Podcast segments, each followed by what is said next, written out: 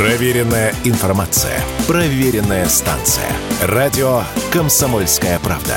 15 лет в эфире.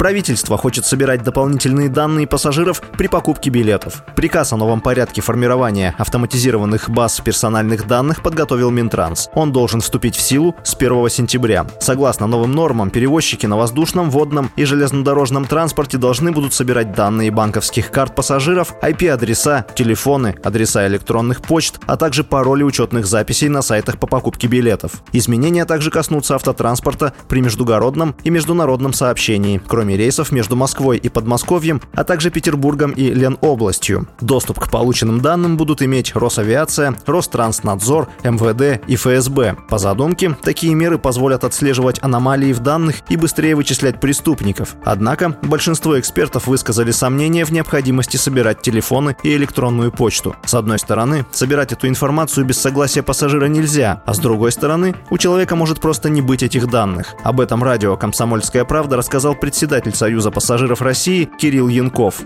Есть закон федеральной транспортной безопасности, и там определенные данные о пассажирах должны в соответствии с законом передаваться. Но эти данные очень простые. Это фамилия, имя, отчество, паспортные данные. То, что пассажир предъявляет при покупке билета. Пассажир не обязан сообщать при покупке билета номер телефона. Более того, я скажу страшную вещь. Пассажир вообще не обязан иметь свой телефон. IP-адрес. Что даст IP-адрес? Пассажир может выходить совершенно разных устройств. Зачем это нужно, я не очень понимаю. Данные банковской карты, платежные платежные получают, но зачем их дальше передавать в Минтранс, тоже не очень понятно. Я думаю, что часть пассажиров просто откажется это передавать.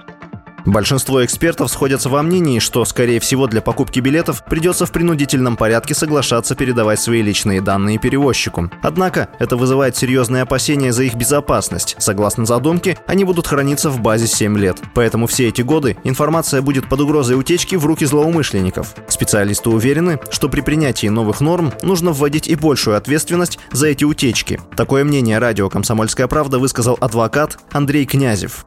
Я думаю, что это будет таким образом, что покупая билет, мы будем соглашаться, наши персональные данные будут известны, ну, так скажем, этой компании. Другой вопрос, чтобы не было утечек, действительно утечки довольно частые. То, что наказывать за это надо гораздо строже, конечно, потому что по э, последним утечкам крупная доставка еды и еще что-то, там, по-моему, было 90 тысяч, что ли, взыскали вот за то, что это утекло. Конечно, если бы штрафы были больше, то, я думаю, компании более серьезно к таким вещам.